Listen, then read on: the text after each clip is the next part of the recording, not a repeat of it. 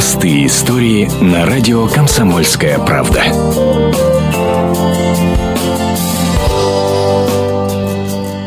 Школьник из Волгограда в домашних условиях собрал 3D-принтер. 15-летний Михаил Козенко в этом году переходит в 9 класс. И в этом же году разработал и собрал свой 3D-принтер «Волгобот». Название выбрано Мишей в честь родного города на Волге. Увлечение что-то мастерить и изобретать появилось у парня с самого детства. Сначала были всевозможные радиоуправляемые модели собственной сборки, а потом Миша увлекся 3D-графикой. Вскоре он понял, что может может создать устройство, способное печатать смоделированные на компьютере фигуры. Около года школьнику пришлось, как говорится, изучать мат-часть. В итоге его творение готово и, самое главное, работает. Первой пластиковой фигуркой, напечатанной на самодельном 3D-принтере, стал бюст Ленина. Как говорит Миша, он и сам не понимает, почему выбрал именно его, чтобы испытать аппарат. Теперь в планах у школьника более совершенное устройство. Мой принтер как бы собран не совсем надежным, сложным, не совсем продуманным, а сейчас, вот именно сейчас, в эти дни последние, то я работаю над созданием уже следующей модели, более совершенной. Сейчас печатаю на своем принтере уже детали к другому принтеру. Итогом своей научной деятельности Михаил считает изобретение более качественного 3D-принтера,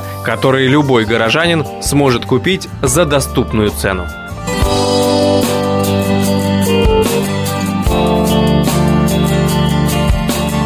Простые истории на радио «Комсомольская правда».